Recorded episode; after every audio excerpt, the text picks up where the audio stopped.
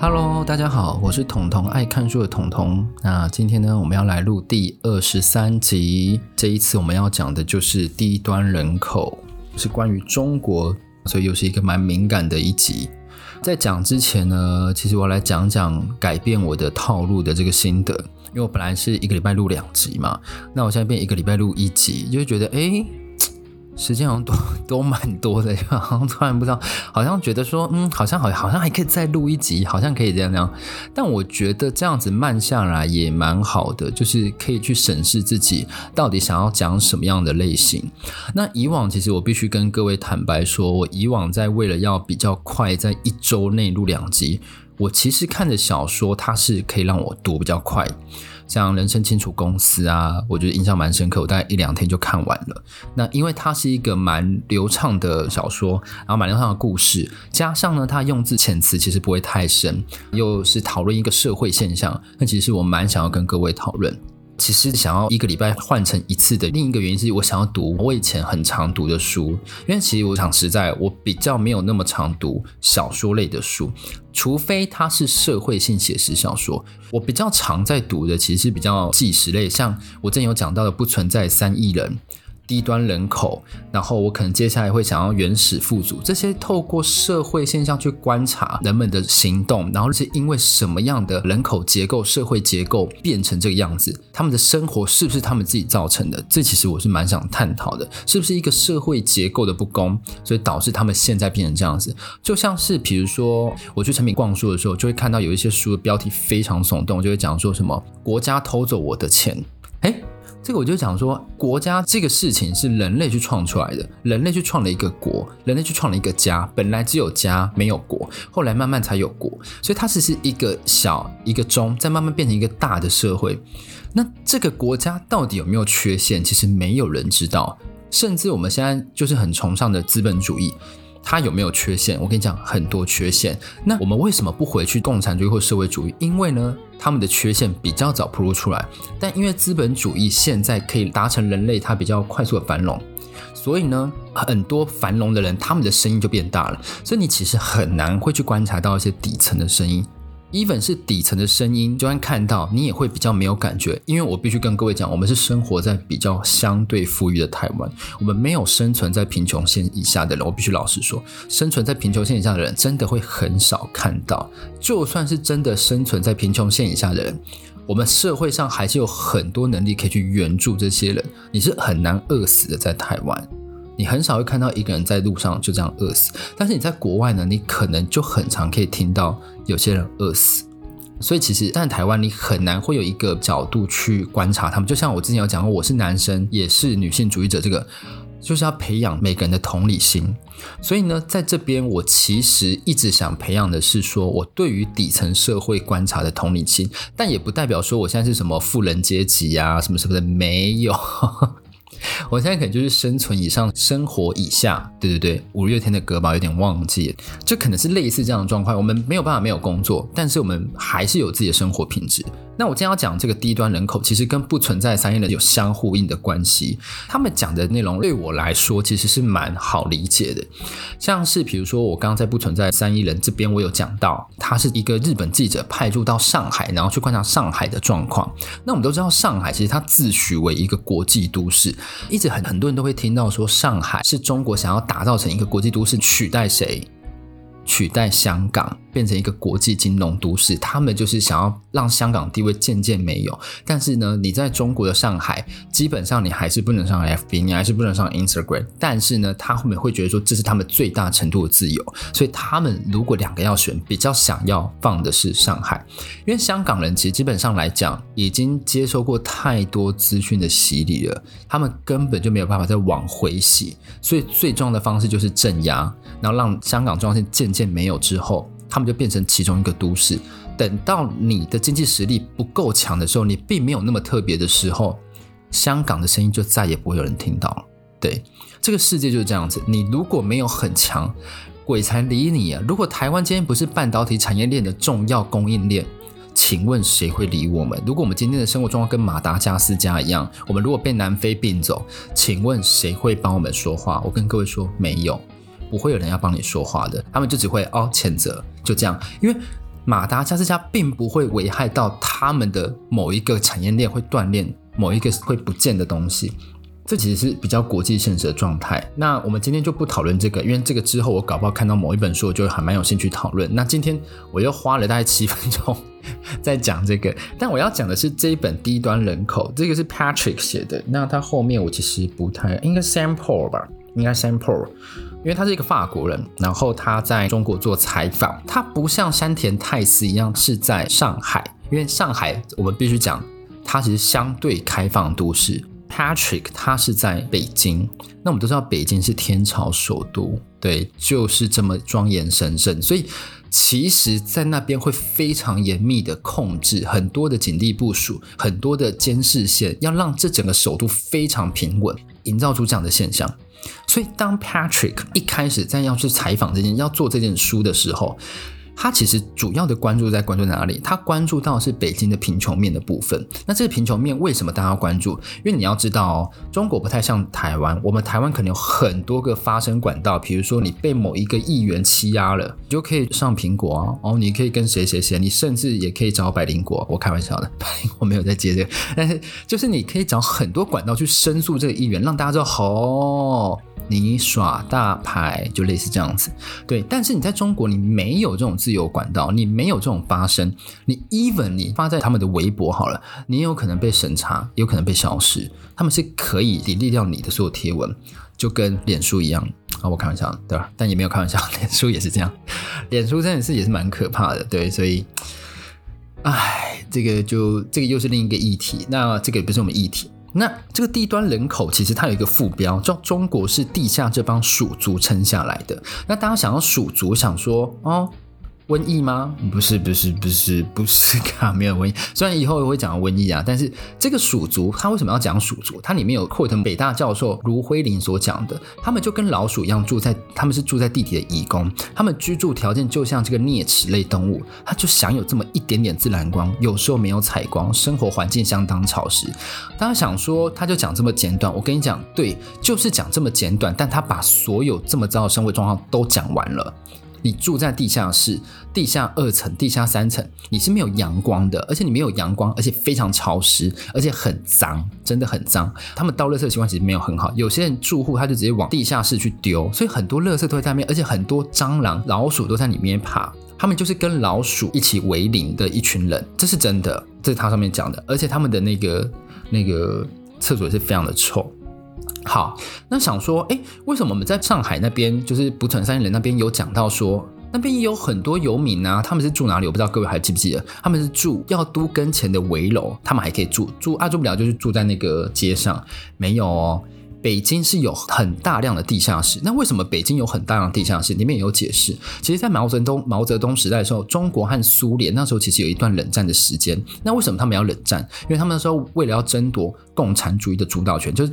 他们想要互相争夺，说：“哎，我才是共产主义最大的老大吧？我才是最奉行共产主义的那一个人。”所以那时候他们其实是有很严重的边际武装、边境武装。对，不好意思，这个字有点难念。所以呢，毛泽东那时候怕就苏联打过来，毕竟苏联那时候也是算很强的强权，可以跟美国对抗。所以毛泽东就下令在北京新建大量的避难网，这个避难网就是我们现在说的地下室。那这些避难网其实已经不是拿来做战争，就是怕有战争啊什么什么的，他们是来做，比如说。外省的移工做打扫的，做送货的这些，我我我不是说这些人很低下，我是说在这个书中里面，他有提及到这几个职业，他们的薪水都不高，他们顶多就赚个三千块，他们的房租就非常非常贵一粉是他们住在地底下，他们的房租也几乎快负担不起，要两个人才有办法负担。这边还有强调一个地方就是。留守儿童，我不知道各位有没有听，就是我在不存在三亿人那边有讲留守儿童，但他其实山田泰司是浅尝即止。可是呢，Patrick 他是有很深入的去研究说这些留守儿童的心理状态，甚至有透过拜访这个父母聊他们的故事。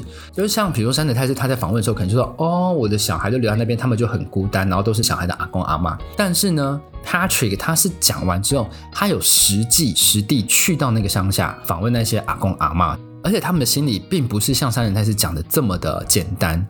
像在北京的部分的话，有些留守儿童，他们是可能在河北啊这些的，他们有一个统计是说，这些留守儿童。因为是阿公阿嬷带的，那阿公阿嬷其实很忙，你知道吗？他还要跟附近邻居聊天，然后还要种田，就是你知道，very busy。所以呢，没有人去 care 这个孙子。那孙子又很重要，但是他们也没有力气顾，所以孙子就自己到处玩啊，到处去结交朋友，或者是故意耍坏。他们甚至会比较容易涉入犯罪活动，这是其实是有统计数字的。有的甚至就因为他们只有一年一次，甚至一年最多就一年两次，爸爸妈妈可以从北京回到乡。下去见自己的小孩，当他们回去的时候，小孩就只会黏着阿公阿妈，他们不知道妈妈是什么，他们不知道爸爸是什么，他们只知道阿公阿妈，对，已经忘记了这是代表的意思。再来，有些小孩哦，他甚至因为他的爸爸妈妈都不在，甚至阿公阿妈也不管他，他就自杀了。对，其实啊、少了亲情这种比较极端例子，都会有导致这些儿童发展不好的状况。这是我觉得还不错，就是也不是不错啦，就是我觉得低端人口在讨论留守儿童的问题，其实也是蛮重要，不只是贫富不均的问题。然后我还要再讲，Patrick 他在采访这些人的时候是非常辛苦。像山田泰斯，你去看他在采访别人的时候，可能就是他在吃面的时候就问一下，哎。你在这边过得如何？然后那个服务员就会说，哦，怎样怎样，然后就会把所有的问题啪的跟三点泰斯讲。但是呢，在这个低端人口这里，他只要去，比如说他去那个 China Town 好了，他要接近一个就是在擦玻璃的那个人，你想说接近他应该也还好吧？当他要接近他的时候，所有的擦玻璃的工人或者打扫工人都闪开。你有没有看过那个鱼？鱼就是。你一拍一下水族缸，然后大家就唰就散开，就类似这样的状况。我自己想象了，就类似这样的状况，所以他就很难去采访到人。他好不容易采访到一个人，可能今天我跟你约好，我们就下次在什么时候地方见。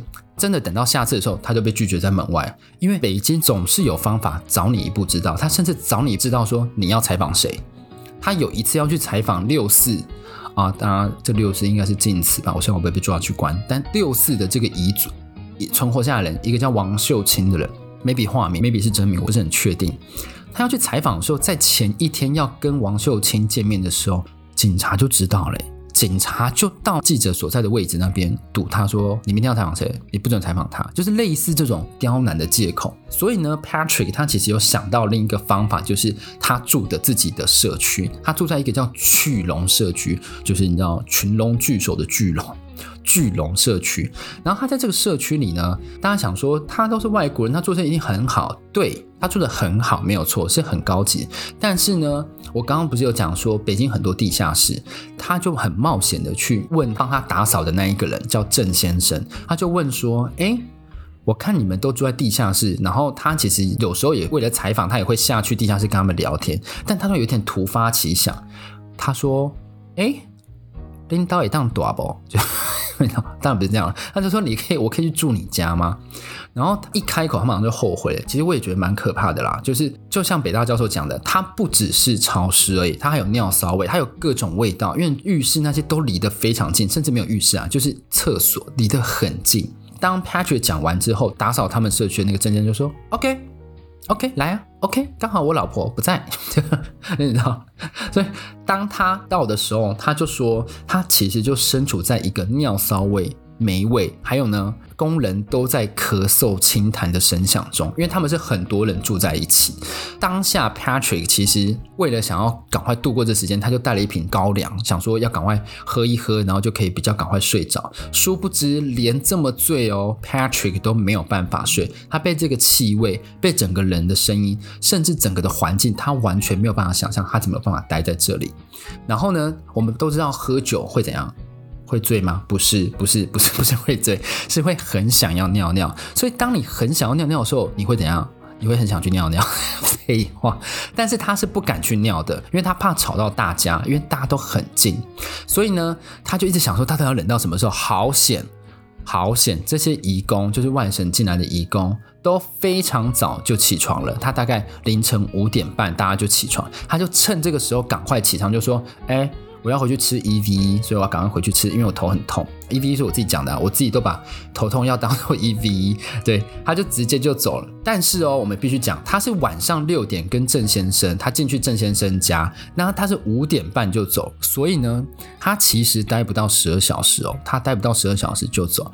连一个记者，他下定决心，他要采访低端人口，他想要体验他们生活，已经有这样的心理准备、心理素质。他却没有办法待到十二小时，可见那个环境是多么糟糕。而且很多人在那边住出皮肤病，而且呼吸道也有困难，因为你其实很难晒到阳光，而且呢，地下室空气都很糟。所以呢，他本来想说透过去那边住宿就可以让他进入这个鼠族的世界，他就可以成为他第一步。但他自己觉得说，他连这样都没办法。故事差不多到这边就断了。他也会在讨论说中国本身贫富的状况。他说，在二零一五年，北京超越纽约，成为世界十亿美元富豪密度最高的城市，很厉害。对，但是在这么富豪密度高的城市，其实如果没有这群移工在维持这整个城市运作，你有再多钱，其实都会没有用，都会变得很肮脏。他们的首都就可能就不再是首都，就算是他们这么重要，这些人他是怎样？没有社会保险，而且哦，应该大部分都是为了小孩嘛。那为什么你一定想说，他们在这边工作，为什么不把小孩接来就好？他们怎么那么不负责任？诶，有些人把小孩接过来，但是呢，等到适学年龄的时候，北京有规定，你没有当地的户口，你是不能在当地就学，所以他必须要再送回去啊，所以你也没办法，而且在北京上学也很贵。然后我要再跟各位讲，其实就是我最近有看到一个新闻，这样不知道大家知不知道基尼系数这个部分？因为我本身是经济系毕业，但是已经忘光了所有东西。但基尼系数我还知道，就是你越高就代表是贫富越不均。台湾是大概零点二几，但是中国是零点四几哦。我们要想，台湾是绝对的资本主义社会，然后加上一些社会福利，但是中国是一直说他们是社会主义哦。也一直在外宣说他们国家非常强，对，他们国家真的很强，对，他们让很多人脱贫。但是呢，有一些声音，其实你还是要去观察，你不能只观察一种声音。如果只观察他们喂给你的事情，你就会相信中国非常的棒。我们相信中国有它棒的一面，但我觉得中国也有值得被大家去讨论、被注意的一面。这些我们都没有办法透过电视上、透过任何的新闻去得知。我很喜欢昨天吧，有听那个范姐的节目，他们就在讲中国一个河南的人，然后他就自己录一个影片，他就讲说他是那个呃，他叫什么？他是一个小吃饭的主厨，因为疫情，所以他就没有工作。然后他老婆。是补教业的老师，那也因为中国刚好还在整顿教业，当然这个新闻应该很有名，所以他刚好也没有工作，他们就剩下什么？剩下那一栋房子，但是他们已经快要缴不起房贷了，所以他们就要被法拍了。而且呢，那个老公在找工作的时候，也因为有一次水灾，那个电又被冲走，对，他又没有工作，所以他等于是没有工作。所以其实我们不能说这样子的人口就代表整个中国，但我们也不能说我们看到这么美好的中国就是中国。我们希望他们更开放。其实关于什么新疆议题，我们现在最能看到，其实就是香港议题。我敢打赌，各位你们应该已经忘记香港到底有什么问题。你要去追踪什么立场新闻？各位你要去追踪立场新闻，他们会讲很多香港的事情。Even 苹果日报道了，但是还有一些媒体他们在默默的报道香港的目前的境况，其实是很残酷、很险峻的。好了。我这一集又讲了有一点点久，非常久，因为就是有一点感触，加上我一个礼拜只录一集，就大家就是你知道包容一下好不好？就是听完好不好？啊，你听完的话，你觉得不错，你可以，我刚刚那什么？黑社会的语气，反正就是你听完你觉得不错的话，就欢迎你帮我转发转贴。然后你如果觉得这个议题很有意义的话，欢迎你跟我留言讨论，帮我留五星好不好？不要留个一星，然后在那边讲讲很多，这样我也是看了很难过。我还要看你讲完，但我也就是不知道怎么回你。那你如果留五星的话，我会看很久，好不好？会看很久。然后你也可以追踪我的 Instagram，跟我在我的 Instagram 跟我互动这样子。好，那希望这一集各位会喜欢。我们这次讲中国的低端人口。如果你有想我念的书，也欢迎你推荐我，也可以赞助我，这些都可以。对对对，也欢迎啦。下集再见喽，那各位拜拜。